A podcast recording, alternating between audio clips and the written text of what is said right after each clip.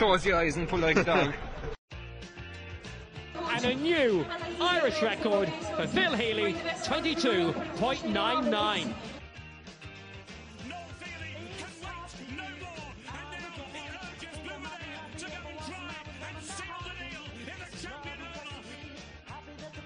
Christy Cooney hands over the Sam Maguire Cup to Graham Canty, Cork All Ireland champions for the seventh time ever. Hello and welcome to episode 22 of the Star Sport podcast. My name is Jack McCarran of the Southern Star and I'm joined as always by Star Sport editor Kieran McCarthy. On today's show we'll be joined in the studio by former Cork footballer and Ilen Rovers clubman Diarmuid Duggan to preview this weekend's Super 8's clash between Cork and Dublin in Croke Park. Diarmuid will also chat to us about the state of Cork football in general and how he thinks they'll fare in their first attempt at the Super 8s. We're also going to be joined by one of Ireland's fastest men when Darragh McElhinney stops by. Darragh has been in flying form of late, and the Glengarriff men now sits on top of the European under 20 rankings over both the 3,000 metres and 5,000 metres ahead of the European under 20s this month. Before all that, though, Kieran, you were in Thurles on Saturday night to see Cork overcome Laois to book their place in the last eight of the All Ireland Football Championship. Firstly, were you impressed by the performance? And secondly, what do you think has gone right for the panel in recent weeks? There was such doom and gloom just a few months back, and now there's nothing but positive vibes around the camp. Uh, first off, Jack, yeah, you can't but be impressed by Cork at the moment. Um, they've come a long way from the from those early rounds of the league when things were were, were desperate. You could, uh, for want of a better word, um, against Laois the last day they, they scored two seven unanswered just before and after half time, four points before half time, two three after. Brian Hurley got two goals. And they were rootless. Then um, Ron McCarthy said after that he thought some of their football was sensational.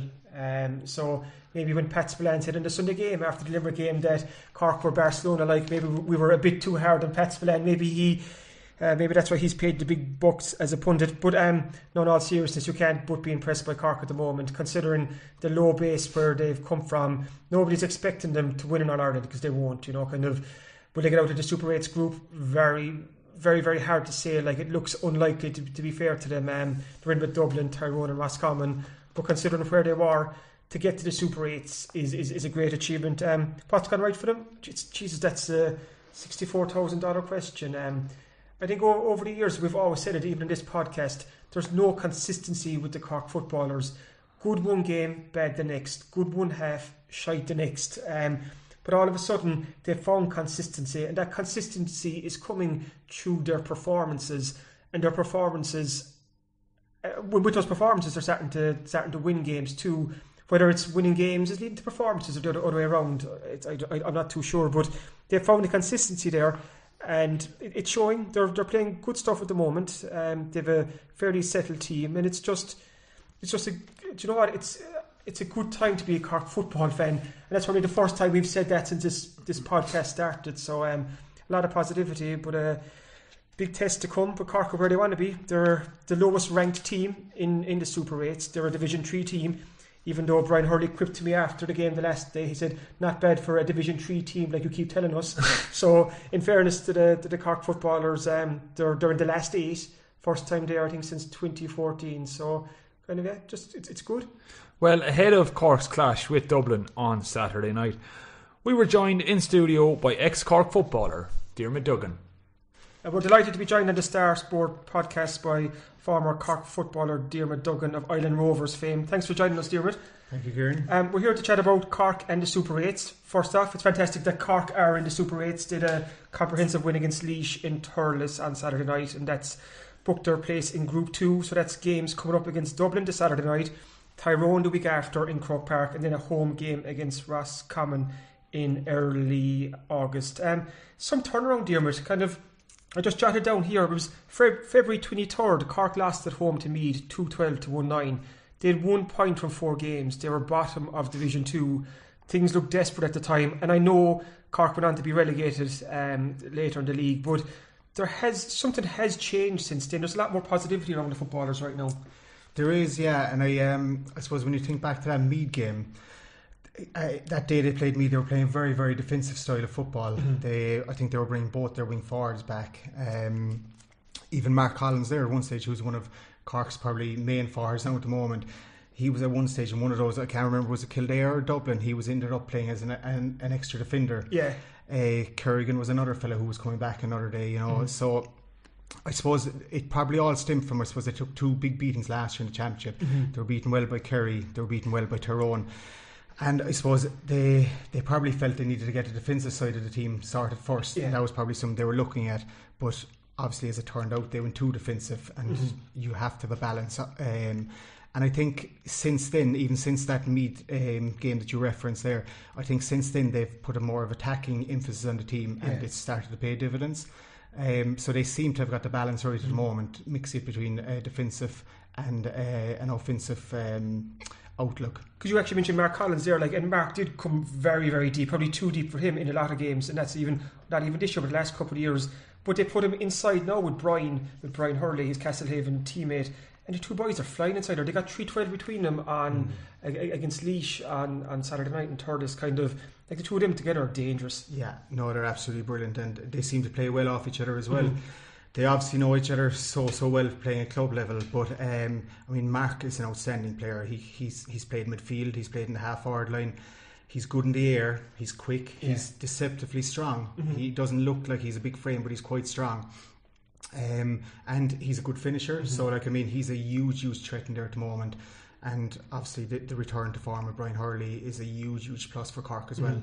Um, Considering where he where he came from Yeah. a couple of years back, it looked like it was all over for him. yeah, absolutely. And like before his injuries, he was, you know, he didn't probably get the accolades he deserved, but he was one of Ireland's top top forwards at the time. Um, I think even maybe if he had been getting a little bit more better service, you know, it, it would have been even better for him. But um, I mean, he's come through those horrific injuries that have ended careers of other players, and Yeah.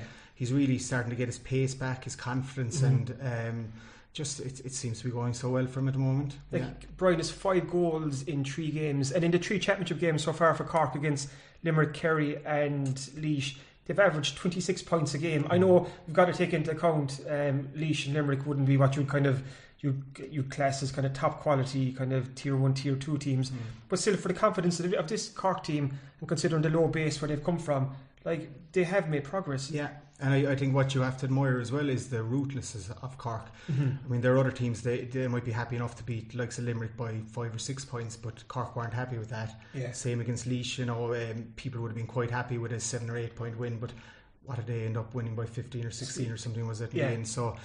Um, I mean, you have to admire that, and as you mentioned there, coming from the base that Cork were coming from, it, it doesn't really matter because like you just play what's in front of you, and Cork are doing that at the moment, and you, you just can't fault them. Going into the Super 8, so like I said, it's it's three games against top quality teams, Dublin, Tyrone and Roscommon. How important is it for the development of this Cork team to be able to play like the top teams in the country over, over the next three, four weeks? I think it's crucial. Um, just just the exposure in Croke Park alone is a huge thing because I think is it is it about seven of that team that played uh, against Laois the other night haven't ever played a senior championship game in Croke Park. I think so. Um, that's a huge thing. Just that exposure alone in front in, in a big stadium in front of a big crowd, televised uh game and all.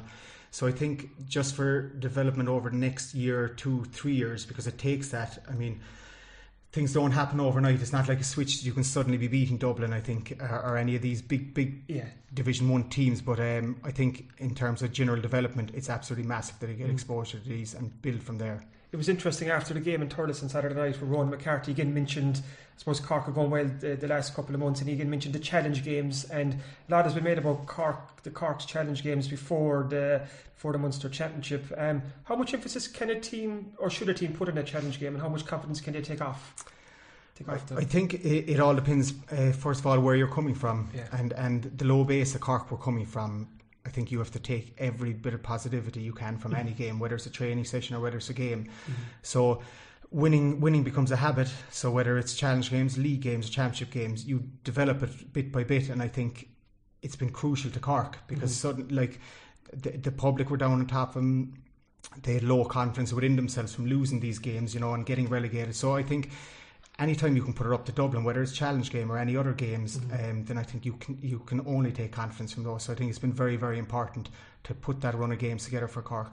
like you mentioned there, Cork put it up to Dublin in a challenge game before the Munster Championship, but this Saturday night in Croke Park is going to be a it's going to be a, a totally different arena to, to, to that challenge game. Um, Cork are coming up probably against the greatest football team to ever play the game. To kind of Dublin are chasing five in a row. Um, phenomenal team. Cork have nothing to lose here. Have they, Dermot? No, they, they, I mean, I suppose unless they get an absolute hammering is, is the only thing that you don't don't want, Yeah. particularly after the progress they've made. Mhm. But um, there is a great air of positivity around them at the moment. I think they're, they're not going to beat Dublin. Mm-hmm. Um, I think the spread is 10 points. So I think if they can keep anything below that, Mm-hmm. would be um, bonus territory. If they can keep it anywhere five, six, seven points, would be a, a victory in a way Yeah. for Cork. Um, and then hopefully they could target one of the other two games coming up after it. But um, yeah, like Dublin are a different animal, as you as you mentioned. Um, teams aren't losing to them year after year for no reason, you know, and, and no matter what teams throw at them, whether they go defensive or whether they go offensive, Dublin seem to always have the answers. So um, it'll be it'll be a different story for sure. Um, the level of athleticism, pace, finishing, everything from Dublin is just on a different different level. Um, but you know, I think Cork can go into it with optimism. I think the public are getting behind Cork, Yeah. um, not just in Cork but all over Ireland. And I think people sense that there is something maybe a little bit different that Cork might have one or two things that might trouble Dublin at various stages. I was going to, going to ask you that kind of can Cork cause cause this Dublin team problems? Like we said there, Cork have been scoring for fun. They've ten goals in, in three games. Is that something that, that might worry a Dublin team that, that looks like it'll be missing Johnny Cooper and James McCarthy? I think so. Um, because uh, what's interesting about Cork is they seem to have played a couple of different styles in various games, depending as the need arose. Um, they they seem to have married the, the kicking game with the running game at Yeah. various times. Um, against Kerry, they use more of the running game, where maybe they sense that Kerry were a little bit more open down the centre. Yeah. But then against Laois and Limerick, they, they mix it up by kicking. And they have some particularly very, very good kickers. Um, Rory is one of the guys who seems to always find Brian Hurley or Mark Collins inside. So um, I think, you know, if they kick against Dublin, Dublin probably drop Cian, uh, Cian O'Sullivan back. Yeah. But then if if if, if Cork start running at them, they're going to have to withdraw Cian O'Sullivan. So it's good to keep them guessing. I think so. Maybe it is something that'll um, just pose a little bit of a difficulty for Dublin. I think um, at various stages, and I think uh, another area maybe is. Um, you know, Cork have brought a level of aggression to their game this year that, that maybe hasn't been seen over the last number of years. Um, I think their wing backs have been a revelation. Liam O'Donovan, um, Matty Taylor have been absolutely superb. Um, obviously, the t- uh, front two boys that we talked about have been excellent Mark Collins uh, and Brian Hurley. Yeah. Um, midfield has been strong. Um, so, I mean, th- there's va- various areas. And Ruairí Deane, of course, uh, anything that good that seems to come from Cork seems to come through Rory. Um, so, I think there definitely are areas that are- where they can pose problems. Whether, whether there'll be enough to cause them um, problems at the end of the day, it's it's a different story, you know. But it is encouraging for sure. Like, like I think you kind of said earlier, and, and I 100% agree. I don't, don't think many people or anyone outside the Cork camp is, are probably giving them much of a of a, of a chance against against Dublin on Saturday night. But looking the week beyond it against the Tyrone game, is that the game that Cork should be targeting? Because if they can get a result there, and considering Roscommon are coming to Páirc Uí Chaoimh two weeks after that, it, it might give Cork a chance of, of getting out of the Super 8s. I think so, um, because like ultimately, if they don't beat Roscommon, they're probably not going to get out of it. So, I'm sorry, if they don't beat Tyrone, Yeah. they're not going to get out of it. So if they can, um, if they can target that game, and then you know, with a bit of momentum, they could they could possibly target the Roscommon game again. So. Um, for sure, uh, that Tyrone game is the, the vital one after that, after the Dublin game. Yeah.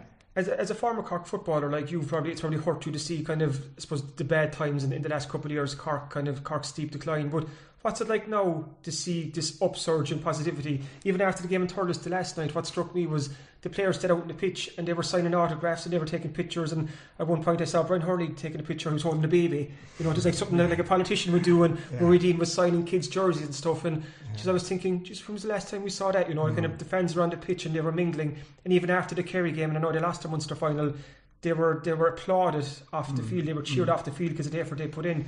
Like there has been a change. So as a former footballer yourself, what's what's that like just to kind of to hear and to see that that I suppose the public are starting to get behind the, the, the Cork team again. But there has been this kind of they've arrested the, the, the decline and things seem to be moving in the right direction. Yeah, like, like it's very encouraging. It's very pleasing to see it. Um, Cork football always, I suppose, is a poor relation in Cork. That's no secret. Um, the general public and the fans in Cork always seem to get behind the hurlers, and that's uh, you know there's nothing Cork footballers can do about that. They can only continue to try and put in good performances. But um, it is it, it's very pleasing. But I suppose it's a reflection of the performances on the field as well. You know, Yeah. ultimately it comes down to that. I suppose you know fans of sport in general can be very fickle. You know, as soon as a team starts doing well, they're very quick to follow. But equally so, when the, when a team starts playing poorly, they're very quick to drop them as well. You know, so that's just reality and that's just life. Um, but I mean, it's it's very pleasing from the point of view of the players because I think people forget at times the amount of sacrifice and the, and the time and the effort Yeah. they put into training, you know. And I, I think you have to ultimately admire these Cork players over the last few years for sticking with it when they were getting incredible abuse um, at various various times, and still they stuck through it. And and a lot of those players are still there now. So I think they deserve every bit of credit and uh, every bit of applause and praise they're getting at the moment, you know. And long may it continue, hopefully. from a West Cork point of view, and we always look after our, our own down here. Like, it's great to see the likes of Brian Hurley, Ruairí Deane, kind of Mark Collins, these fellas going well. But at the opposite end of the age scale, Mark White and goal, Liam, Liam O'Donovan at, uh, uh, at, at wing back. The, these young fellas, they've really come on and they've taken their chance. Liam especially, he's been a revelation at wing mm. back, like you said earlier. Yeah, he has. Yeah, he's been. I mean, his energy levels are phenomenal. He's Yeah. just up and down that wing constantly, and you know when they tackle, they tackle with intensity and mm-hmm. aggression. You know, so so they they leave absolutely nothing on the field, and it is a joy to watch. You know, and mm. and every team goes out saying they're going to bring a level of, of, of intensity to things, but they don't always do it. You know, but so far from what we've seen. Um, these Cork defenders have brought that, and the Cork team in general have brought that, and it's been pleasing. And um, I suppose you mentioned West Cork there. I think whenever Cork teams have been going well, there's always been a number of West uh, Cork players on the team. Yeah, so yeah. it's very encouraging now to see see some West Cork players on the team and, and being some of the main guys um, on it also. So I think it always bodes well for Cork football when you have a number of them on it. Before I, I let you go, Dermot, I'm not going to ask you for a prediction for Saturday night because I think I know what like, we'd both go for Dublin there. But what can Cork look to get out of the Super 8s the next three games? What did, what, what, is, what, did, what should they be aiming to take out of the, the Super 8s? Um, I suppose at a minimum they want to get one win at least. I think, and and it's definitely definitely not beyond them. I think um, if they could get two wins, I, I presume two wins would put them through. It Wouldn't should do, I would think, yeah. Yeah. Um, I think that would be the ultimate target, two wins, and you'd probably be looking at Tyrone and Roscommon there. But um, I mean, Roscommon or Tyrone, either of those are winnable. They really are. You know, if, if if Cork play well on the night, they're they're definitely winnable. So I think at a minimum to win one game and hopefully win two. Brilliant. And final question. What do you think it's like in that camp right now? Kind of, you, you could feel the energy after the, the game in Thurles the, the, the last night. Um, Ronan McCarthy was doing interviews with the media. Next thing, uh, um, Ian Maguire bounded in and he was kind of saying big rounds at the wheel and stuff. And you could Yeah. see Brian Hurley, you could see the kind of the joy in his face. And he was talking to some fella from the from the the backroom team, and he was like, "Next weekend, next weekend." You could you could feel the energy and the positivity, and it's like it's a team high in confidence. Like, so what would you like to be in, in, in that camp right now this week? Looking forward to a big game. it's it, it would be absolutely brilliant because I mean nobody likes training in, in January, February in the, in the muck and the darkness and the dirt and all that. You play for games eh, or you train for days out in Croke Park and Park Yeah. Queeve and, and Semple Stadium and all those kind of things. So like when they came into training, whenever they came in, maybe Tuesday night or whenever it was, I mean you're only, you're buzzing to, to take part, you're buzzing to play, and um, there's a there's always enthusiasm after a big win like that, and you're looking forward to the next game. Mm-hmm. And I suppose that's the beauty of these Super Eight games now as well, where even if they lose against Dublin, they have no time to you know dwell over it. Yeah. Straight into the next game mm-hmm. again, you know. So it's it's it's a brilliant time of the year to be playing football for mm-hmm. sure, and that's why it's great to get into these Super Eights. Hopefully, we'll have a positive performance from Cork on Saturday night and in the next couple of weeks against Tyrone and Roscommon to follow. Diarmid, thanks for joining us. Thank you. Thank you for listening to the Star Sports Podcast. Don't forget to pick up this week's Southern Star, featuring our award winning sports section that has everything a sports fan in West Cork could want. Available every Thursday in shops across West Cork and online from anywhere in the world. The Southern Star, number one for sport in West Cork. Welcome back to the Star Sport podcast. And Kieran, Darragh McElhinney has been in sensational form of late. And I know from sharing a workplace with you, you're pretty excited by what you've seen from him. And before we hear from him, you might just let the listeners know a little bit about the Glengarriff man. Um, Darragh McElhinney is talented. There's no other way of saying it. He's a middle distance runner from Bantry Athletic Club, and he's been on been on the scene for a good couple of years now. Um, if you go back to the 2016 Olympics when he was only 15, he was taken out to Rio ahead of those Olympics with um, Irish pentathletes Arthur Lanigan O'Keeffe and, and uh, Kenny man. Kilkenny man and Natalie Coyle of, of Taylor Park fame, isn't it? Yeah. So that that kind of shows even back then, like he was 15, but they brought Darragh out as their running partner before the Olympics. Um, he's a former West Cork Youth Sports Star winner. But the last the last couple of years, I, I've lost count of how many national records and PBs he set. Even in the last six weeks, um, he became the first Irish teenager to, to run under 14 minutes for the 5,000 metres. Then he set a new um, Irish uh, national 3,000 metre junior record. He's in phenomenal form at the moment, and he's heading out to the European Under 20 Championships. Just, just before you, you throw to the interview, um, I just want to make reference to the level of tactical insight he speaks to you with is incredible for a man of his age. So, for those listeners out there who might not think too much about the nitty gritty of mm-hmm. middle distance running, and for them it's just a race on the track, just listen to the way Darragh talks about the tactical side of the game. It's so interesting. he's such an intelligent young man when it when it comes to speaking about athletics. You could actually listen to him all day. Like he's Yeah. he's depth of Yeah, his enthusiasm is infectious. Was Oh, the- I noted when I was there listening to him. Really, really interesting. like his depth of knowledge is incredible, and he's he, like like I said, he's a he's a super talented young athlete, and we're definitely going to hear a lot more about him in the months and years to come. But hopefully, it will be seen a lot of headlines about him in the next week or so, because Darragh is flying out to Sweden next week for the European Under Twenty Championships, where he races in the five thousand meters. He's heading into these championships, like you said earlier, Jack, as the top ranked European at both the 5,000 metres and the 3,000 metres. So he's a real live medal contender, which is fantastic. A fella from a young fella from Glengarriff who could hopefully win a medal at European level. So um, Darragh popped into the studio. So listen, you can listen here to what he said. We're delighted to be joined by Darragh McElhinney from Bantry Athletic Club before he jets out to the European Under 20 Championships in Sweden next week. Um, Darragh's one of the top young middle distance athletes in the country right now, and currently he tops the European Under 20 rankings over both the 3,000 metres and the 5,000 metres. And he's coming off the back of a very impressive run of form that includes a lot of national records and and a fair few um, PBs. So, the European Under 20s in Sweden next week, Darragh, they've been your target for a long time. Can you tell me why they're so important to you and why you feel you are in contention?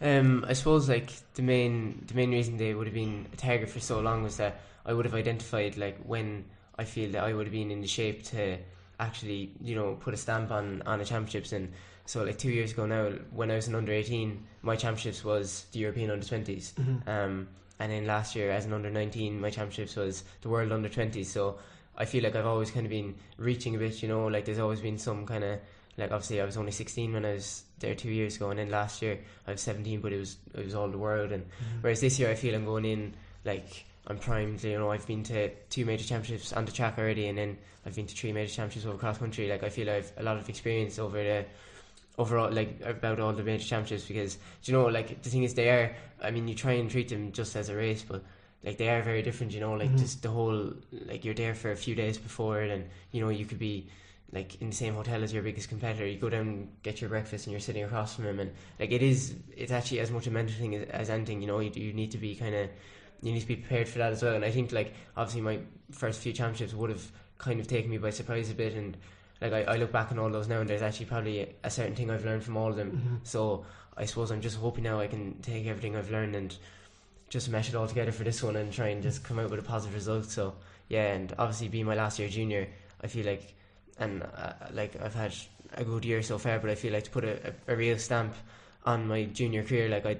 I, I need a medal, like you know, and I want a medal just to, to really kind of solidify my place as like one of the, like you know, one of the top juniors or whatever. So yeah, hopefully now we can, if we can come up trumps in two weeks' time. But Because you're, you're you must be happy with your form right now. I'm, I'm just I, I had to write it down because um, I wouldn't remember the times or so on. But you were the first Irish teenager ever to run under 40 minutes for 5,000 meters. I think you ra- you, you ran 13:54.10 in Belgium at an um, IFAM meet. Then you broke the Irish junior record at the British Milers Club meeting in Watford. You ran eight minutes one 1.48 seconds, and you took three seconds off the previous P, um, national record and 12 seconds off your own PB. And that's only in, in the last you could say six seven weeks alone. Um, ahead of those races, had you seen the kind of signs in training that you were on the, the kind of the brink of something, something like that? That th- those national records were, were coming.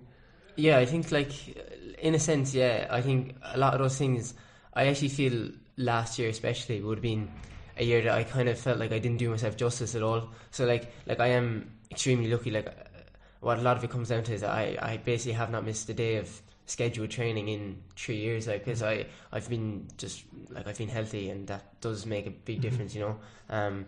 So like you know, like the odd day, like here and there for a bit of a head cold, would literally be as much as I've been kind of kept out of training. And I think, I think like they, like when you do kind of layer the training on block after block like that, it does make a big difference, and it does you do kind of get rewarded for your consistency. But yeah, I think like especially kind of around the time of in April, me and uh, the rest of my group, um, we all went out to training camp in Portugal, and I think like we all kind of knew that there was going to be you know, there was going to be good results from the from the whole group that uh, that like in the coming summer or whatever. But I suppose like we didn't we didn't know exactly what we were going to run. But in fairness, like we had we had like you know massive faith in us by our coach and like like Dave like Dave Firmino. I remember before Belgium when when I did run thirteen fifty four.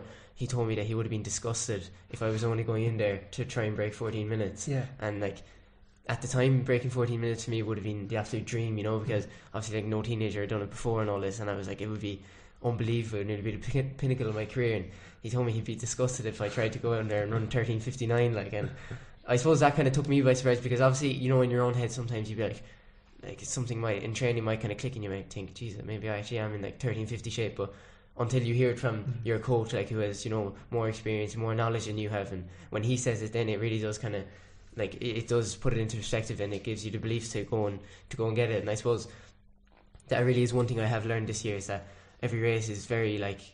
I mean, like before now, I, w- I would have gone into a race and I would have known everybody's PBs and I would have known like where I should come, and I never really would have had the like the belief or the confidence to to try and break through that, mm-hmm. you know. Whereas like now, like even last week in Watford and stuff, like I think I was ranked probably like fifth in that race, but like I was going in there and I was trying to win it, and there, there was no two ways about it, you know. And I wanted to break eight minutes, and I mm-hmm. wanted to get down as as close to it as I could or whatever. And I think things like that, like I've kind of just learned to appreciate that every race is a different day, and I mean, if if you put yourself if you put yourself in the position early on. You, you might get rewarded for it in the last kilometre and you feel good, or else you might pay for it. But either way, at least then you'll have no regrets, like you know. So I have come at it with a, a much more, I think, I've I've been more relaxed as well in my races, which has made a big difference. Um, I've been more relaxed kind of in my training and in my race. I've tried to just take the pressure off myself a bit, um, and just go in there and just kind of enjoy the races and stuff. And that I think that actually has been quite evident, even with the way I've ran them. You know, they've been all my races have actually been entertaining, like good races to Yeah. watch back afterwards and stuff, rather than kind of just trying to hang on. And so like it has been it has been great. And the training definitely has been brilliant as well. Like obviously then that we were in Portugal uh, four weeks before Belgium and then we went to Belgium. And there was four of us racing. It was four PBs mm-hmm. and you know it was that kind of I suppose especially that was one, our first big race of the season. So that kind of set us up then as well you yeah. know and then to be honest like there was no limits really after that. Um, like one of the lads in my group like his his PB before was 14.29 and he came out and he ran 14.04 and that's, some jump. Yeah, yeah. and that, that PB he ran was actually in February as well. So mm. in the space of three months, he was uh, taking 25 seconds. So I suppose when I'm training day in, day out with him and all the lads and like the rest of the lads ran PBs as well, and that would have said for me that you know who's to say now my three K obviously was eight thirteen. Like who's to say I'm not going to break eight minutes and you know for mm-hmm. fifteen hundred who's to say I'm not going to run? Do you know like there was just no limits Yeah. and we went into it fearless, which was was brilliant. Like And how much does confidence play play a part in all this? Because, like you said, you've taken huge chunks off your PBs. It's it's not it's not one or two seconds. You've taken 15, 16 seconds, twelve seconds here. here. Like you said, you you just talked there about kind of even taking a lot more time off the PBs. You said how much does confidence play play play a role for you? Oh yeah, like the confidence is huge, and I think like one thing I've learned about confidence is that I can't control it. Do you know what I mean? There's no, I mean like, I have had probably last year, last summer. I think I suppose like basically what I'm trying to say is that the confidence will come from your racing and your training. You know, um, like for me last year now, like I would have felt confident enough going into a few races just from training, and then I'd have a stinker of a race, and then I can't like I just can't get myself confident for the next race. I just need to nearly not fluke a good race, but I need to just somehow have a good race to get my confidence back. So this year, like I, ha- I wouldn't really say I've had a bad race in since last summer. Really, you know, I've been like generally happy with all my races. Obviously, there was one or two I would have liked to do a little bit better in, but overall they have all been good races. So. I mean, in a sense, it would nearly be impossible not to have good confidence at the moment, you know. And obviously, as I said about the training, like I haven't haven't missed a day now in 2019 either. Um, obviously, like I've taken rest days, but I mean scheduled days Yeah. of training. Um, which I mean, like you know, if you're looking for confidence, that's really that's where you're going to get it. You know, from your training and your racing. Mm-hmm. So yeah, like confidence is it is huge, like, and it does allow you to attack the bigger times and not kind of be afraid of it as well. Like Because like, we can't lose the fact that you- you're only 18, you know, but you, you, see, you seem to have been on, on the scene for years and years and years, even going back to 2016 when you went out to Rio with Art Lanigan O'Keeffe and Natalie Coyle as a training partner before the Olympics. So you've been on the radar for a long, long time. And of course, you're a former West Cork Youth Sports Star overall winner. Um, yeah. when you see the likes of Rob Heffernan on Twitter this week calling you an old school warrior and saying that you're going all the way to the all the way to the top, that's after you ran in the 800 meters at the under 20 and under 23 national championships. Um, two questions. So, what's it like to hear words like that from an Olympian like Rob, and why did you drop down to the 800 meters?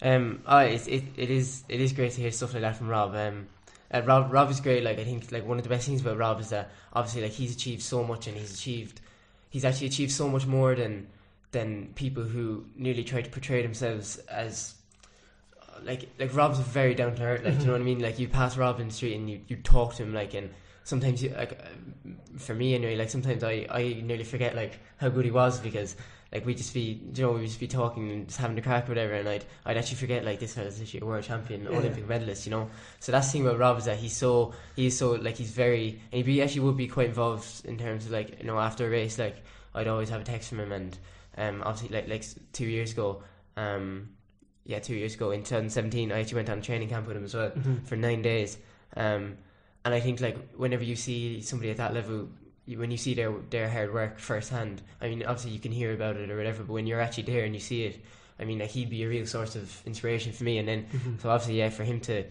to go on Twitter and say stuff like that about me is nice and stuff. So Yeah. it is great with Rob. Like he's and he's very he's very approachable person as well. You know, mm-hmm. like if I had a query, like I'd never I'd never stutter to to go to him, and like it is mm-hmm. great. And then obviously you mentioned the 800 as well. I suppose I kind of I wanted to just put a bit of speed in the legs, you know, because I suppose the thing is with championship racing, like like as you would have mentioned, I've the, the fastest um five thousand meter in the field now in in two weeks' time, but the race might jog around for the first four kilometers and might be a one kilometer burn up, you know. So one thing really that I've tried to concentrate on this year was to make sure that I'm kind of ready. I'm ready on all bases. So I actually have like it's it's been brilliant, like because I think in the race itself I achieved fastest 1500, 3000 and 5000. So I'd like to think that no matter what way the race goes, I'll be somewhat ready for it. You know, like there's no hope that like there'll be no curveballs or things that I'm not prepared for. I suppose the 800 was just another kind of tune up for that. You know, I was able to go up to Tullamore or whatever and just get a good hard, like fast run, um, and shock the legs a bit. And it was good. Like it was something different. And I came over the line and it was the first time my legs had felt that kind of you know the lactic acid and everything Yeah. in a long time. Really, like so it was it was actually great. Um, and we were able to get a good training day out of it as well after because you recover quite well, uh, like quite quickly from 800 as well. Um, so I was able to go and do just do a few kind of interval se- a bit of an interval session afterwards, and I feel like yeah, like do you know like 'cause obviously you you get fitter from your training, but you do actually get certain kicks from your races Yeah. as well. So I feel like because that was a different stimulus and we were able to do a bit of training afterwards, like I actually would have got a bit of a kick on after that race as well. So Ta- Yeah. Tactics wise, so talk me through 5,000 metres, kind of like for, for us on the outside, we don't kind of probably understand and realise how much is going on within the race itself, you know, kind of how much do tactics play, play a role? Will some fellas purposely slow down the race for to kind of save it for the end? Or, or and what type of race do you like then? Do you like to do you like to lead from the front? Would you like to sit back? Or Um, so basically, like what I've tried to like mold myself, I've, I've molded myself into an athlete that basically just reacts to whatever. So it, because it's much, it's much easier on me knowing that I'm going into a race. I don't really have to make any decisions, so I'll just react. Especially like if I'm going into a race and I'm trying to win it. Um, if if it's that uh, standard of race, I'll be, I'll usually like kind of slot into about third or fourth. Um, or even fifth or sixth. Once you're in like the top kind of like six or eight people, and you can kind of see what's going on ahead of you because like all these people now will be coming into this race with completely different like everybody's a different profile of an athlete you know? So I know like there's there's one lad now who would have a good 5000 meter PB but his 1500 meter PB isn't good. So he won't want it to to jog around and have a 1k burn up at the end. Yeah, um and then uh, like there's there would be lads then as well who their 5000 meter is is obviously good but they would be very much in favor of that like so I suppose it depends like uh, like typically what would happen is that like I mean, most of the lads going into this race now would have PBs in around 14 minutes.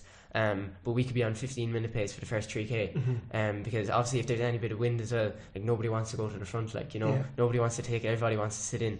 So generally, when everybody wants to sit in, everybody slows down and it can jog. Like you could go around, you could be absolutely jogging for some of it, and then Mm-hmm. it can just pick up. But um, I suppose like for me, like as I was saying, like what I have really tried to do is that not to be too reliant on a certain type of race because I'd hate to go into a race if I wanted a slow race and you know the first two k was fast, Mm-hmm. you know, like, you know, you can imagine what that would do for your head. Like, you know, you'd be panicking. So that is why I've kind of tried to, I've tried to develop like my fifteen hundred and my three thousand as much as I can, which allows me then that if it is slow and it is a one k burn up, that I'd be, I'd be confident of that. Mhm. But at the same time, I have to fast five thousand meter PB, so I wouldn't feel like anybody's going to run away from me in the early stages either. You know. Yeah. So for me, like I'll, like, I'll go in there and I'll basically try and just react to to whatever, and then like typically what would happen would be that it would go through slow enough through three k, and then uh, people will start to get cold feet and they'll get faster and faster, and then it might come down to the last lap and there's only two or three people left, Mhm. and then then it's just a burn up for the line really. So like I'll be to be honest, I'll be happy enough to react to whatever type of race comes up in Europeans, um, and just just I suppose a lot about it. uh, Like the main thing that I would, even if anybody is trying to run a five year, any tips or anything would be for me is that like you don't want to make too many surges. Mhm. So that'd be one thing that I would find is that if it's a if it's a race that especially a tactical race now where you know the last lap is going to be probably the fastest lap like if you're after making a couple of surges after let's say two kilometers to move from the back and you kind of sprint to the front and then it, it speeds up again you sprint and like, like every time you kind of make a surge like you're kind of zapping your legs a bit Mhm. so like for me, I try and if I lock into a pace, if I if I'm running at a certain pace and it means I go back from fourth back to sixth, I'll do that just to make sure that the legs don't surge and then Yeah. sorry, any bit of any bit of zap in the legs is used over the last lap Mhm. and then you can like that's how I would conserve my energy the best and then be able to have the most in the last lap like so. What, what is that la- last lap? Because, like, especially in those 3,000, 5,000, even 10,000 sometimes, the, the the kick by the athletes in that last lap is, is incredible to kind of summon that energy and Yeah. reserves, you know, to go. Like, what's it actually like in like to run a, even a 60 second, under 60 seconds for the last lap after putting yourself through 4,600 metres first and then finding that energy? What's that feeling like to kind of, is it an adrenaline rush? Do, do, are you actually thinking, is, is it muscle memory or what, what's it like to, when you actually kick into top gear? Yeah, no, it is definitely like a lot of it is adrenaline because sometimes you don't actually feel it until afterwards. You know, like like it, it would have happened to me before now. That like I'd feel like oh, I actually felt good in that last lap, and then like ten minutes later, like your legs are burning, and like you don't realize what you're kind of doing to yourself. But I suppose if you're kind of going like purely for the win, like what I would try and do is always trying to get onto the inside rail, um, and b- because like I would have I'd have trust in my kind of last 150 meter kind of uh, speed or whatever. So like what I would often try and do is get onto the inside rail and basically just react to whatever is going on behind me. So if somebody comes up onto my shoulder, I'll just match their pace. I won't try and go faster or slower. I'll just match it and then over the last hundred, then just go as fast as you can. But I suppose every race is different as well. You know, like it, it could happen that with a kilometer or with a lap to go, somebody just makes a ridiculous surge and goes into the front, and then I'll just be tracking them and just trying to. I suppose a lot of it is that you want to be making sure you're running fast, but you always want to have an extra gear in the last hundred because a lot is actually lost and won in the last hundred meters. You know, you could be flying it and then like two or three lads could come by you and next thing medal's gone. Do you know what I mean? Like it Yeah. does, it happens. Like and it, it's happened to me before. I've been leading a race from gun to tape, and in the last twenty meters you could be passed out. And I mean that's that's just the way it is. Like so, um, obviously like the last lap is as much hard work. It's actually it is quite tactical as well because as I say, you don't really want to make too many surges. I'd prefer to pick a pace at 400 to go and hold that until 100 to go rather than kind of going fast and slow and because then like your legs are just a bit zapped like you know so um yeah like it is it's it is tactical because you want to conserve your energy as much as you can but at the same time you are trying to drop the lads that are behind you so it, it's tough I suppose yeah but It's it's time to make me feel very very bad and in- inadequate here. Um, talk me through a normal training week for you. What you'd actually go through, kind of. Um, so I suppose like on a full on a full training week now, um, where I wouldn't have a race or I might have like a, a couple of weeks until a race and I can kind of afford to train hard. Um, so on a Monday I do my long run. Um, so I'd probably do about sixteen miles on a Monday. Um, and then Tuesday I double on a Tuesday, so I might do like six miles in the morning and six miles in the evening. Um, and then Wednesday, Wednesday morning, I might do just like three miles really slow, just to shake out the legs, and I'll do a session in the evening. So like the session could be anything from a, you know, it could be six by one mile repeats or like 10 by 1k repeats or anything. It could be literally, Yeah. you know, there's a big variety. Um, and then Thursday would be the same as Tuesday. I do 6 in the morning and 6 in the evening. Um, and then Friday would be basically the same as well 6 in the morning, 6 in the evening. Like they, that could be 8 and 4 or 7 and 5 or whatever, but it's just kind of getting out easy running twice a day. And then Saturday would be another session. Like typically, like for us, especially when I was doing school and stuff, my Wednesday session would be. Um, uh, my Wednesday session would be more kind of like just strength based. It'd be at home, so I might do something like, you know, it could be something like a five mile tempo, um, which would be like I would be doing my tempos maybe like like five ten a mile pace or five oh five, um.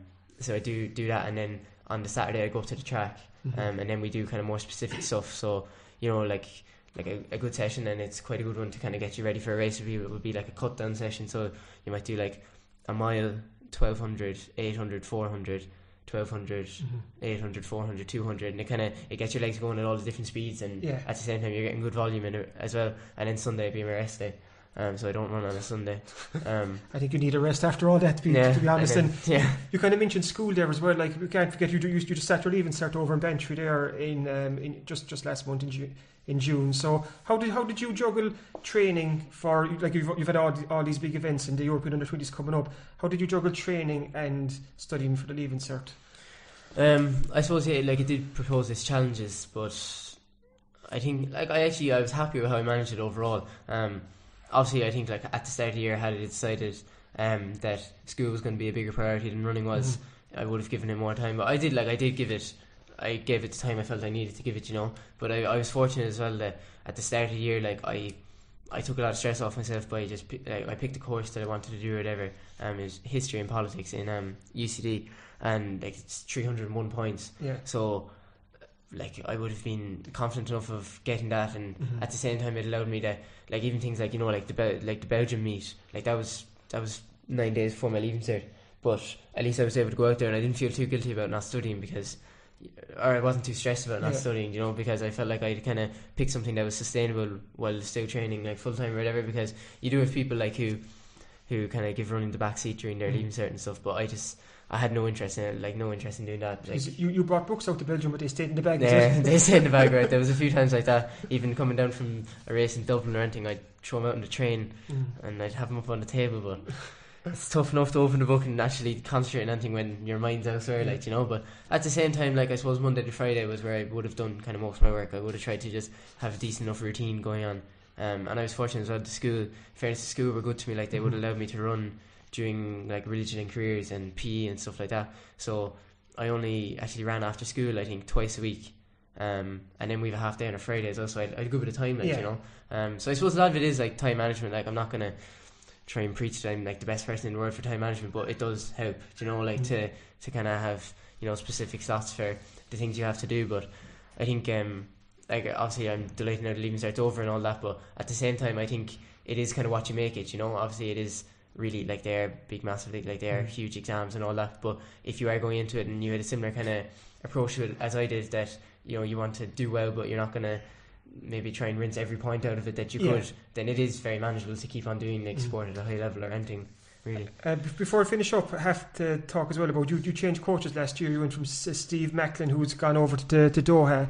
Um, you went to Dave McCarthy. Um, how much of a change was that for you to change coaches? Because you've been with Steve for, for so long, Mm. so you switched to Dave. So how much of a change was that? And yeah, like it was it was a big change, but I think at the same time it was it was actually a very smooth transition. Um, so like Dave, Dave would have been like a fantastic runner back in his day. Like his like we're also chasing his PBs. He ran thirteen forty two for a five k, um, and he's a three fifty five miler as well.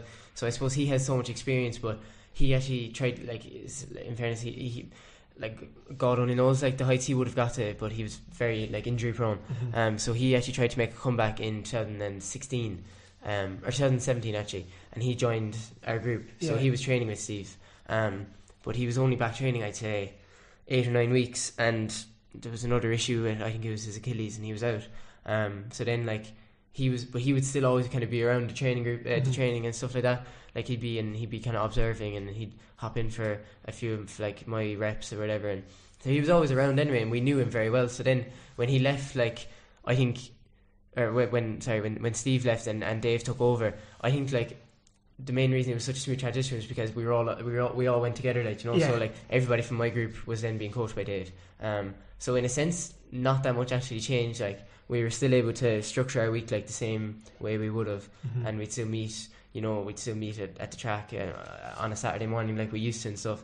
And it was a smooth transition. Um, but I suppose like Steve, like like and as I say, like I have hardly missed a day, a scheduled day of training in, in three years, and obviously Steve is to thank for that, Mhm. like to a large to a large part because obviously like he would have managed my load perfectly, and he's kind of I feel like he got me to a certain state where then when when Dave took me over, Dave was able to you know use his experience as as a championship runner, you know, and Yeah. like he had he has so many experiences. Like he was a he has a European under twenty three medal in five k, and you know, like obviously he ran three fifty five mile, and so and you know, so he was able then you know to take to take my profile as an athlete who was you know conditioned and Mhm. consistent, and he was able to tweak it and get me really race ready. And I think like nearly as like a combined force of the two, we've all just we've grown so much, like you know, Yeah. and obviously like one wouldn't have been able to to work without the other, and it, like I suppose the fact that Steve and Dave are actually good, quite good friends as well. There was Mhm. never any like bad blood between or Yeah, anything like that, you yeah. know. So A kind of a smooth transition, so things yeah, went well. very smooth. Yeah. kind of looking well into the future now, kind of what is the long term goal? Like we're looking well past the European under 20s and even Mm. next year and so on. Like I mentioned there, you got a taste of the Olympics back in 2016 when you went to, to Rio to help Arthur Lanigan O'Keeffe and Natalie Coyle um, ahead, of the, ahead of the pentathlon. Is that is, is that the big goal in the distance? Would you love to, to get to that level at some point? Oh yeah, I think like I suppose if you got any middle distance runner in here, they'd say the same thing that it- Mhm. it is the dream. But I suppose it is like it is going to be a case of just like ultra consistency the Yeah. whole way through. You know, Mhm. because I mean, even now, like I'm I'm like aiming to win a medal at the European under twenties. But if you go back through the record books, like I mean, I've no problem saying this. I'm very aware that there is a lot of people who've won under twenty medals and haven't been able to make it to the senior career or whatever because Mm-hmm. Yeah. like it is it is a step up but I feel like I like I don't think that will happen to me I think I do have the I suppose like the tools kind of needed or whatever to, to make the step up to senior and then I mean obviously you'd be taking it one year at a time but you'd be looking at 2024 and 2028 and Mhm. you'd be I suppose like a couple of years out from them you'd be thinking like what do I have to do to get myself ready for those Yeah, and yeah.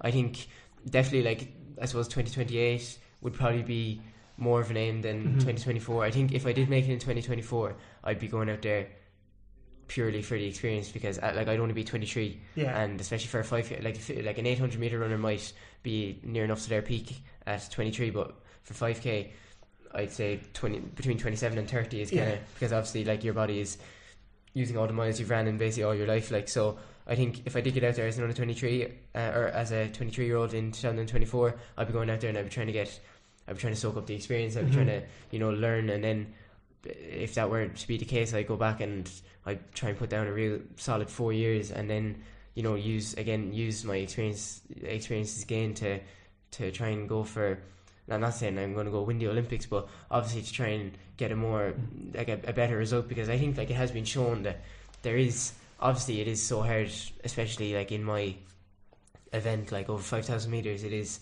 dominated by the East Africans, you Yeah. know, and it is sometimes it can be a bit demoralizing, like because you're watching the best Europeans in the world and like they're coming like twelfth, and you're just like. Do you know what what is this like? But at the same time, you know, in the Olympics in, in Rio, like like Andrew Butchart, like he's you know he's as much a, a normal lad as, as you could get. He's he's Scottish, Mhm. um, and I mean like there's no, you know, there's no like there's, there's nothing fancy about him. Like he's just a five k runner, and Yeah. like he came sixth. Um, So it and shows, it, it it can be been done. Yeah, yeah, yeah. So and I suppose like a lot of it is really like the path along the way as well. You know, um, like obviously I get and like I get such a buzz off you know running like national records over in Belgium, and I mean you know just because like you know I might not be looking to win an Olympic medal when I'm training uh, when I'm 23, Yeah. there will still be so many big goals that I'll be looking to. You know, like if I can break 13:30 for 5k, or I can you know go like sub 355 for the mile, and all these different things. You know, like there's always going to be massive goals along the way, and I suppose the ultimate goal will always be the Olympics. Um, but I suppose a lot, a big part of it is trying to just like take every take every moment as they come before and kind of celebrate small victories as well Yeah. because when you look back at it, I think a lot of them are actually kind of small victories. You know, like Mhm. my coach would say that he'd say like, you know, he ran three fifty five mile and he he was so like caught up about you know trying to you know make the Olympics and make the World Championships that he probably didn't even enjoy it. Yeah. But like now that's what he tells people about. Do you know what I mean? So like exactly, yeah. you know, so you have e- to- even for you at the moment, everything is kind of building up. Like you said, this is your last year as a junior.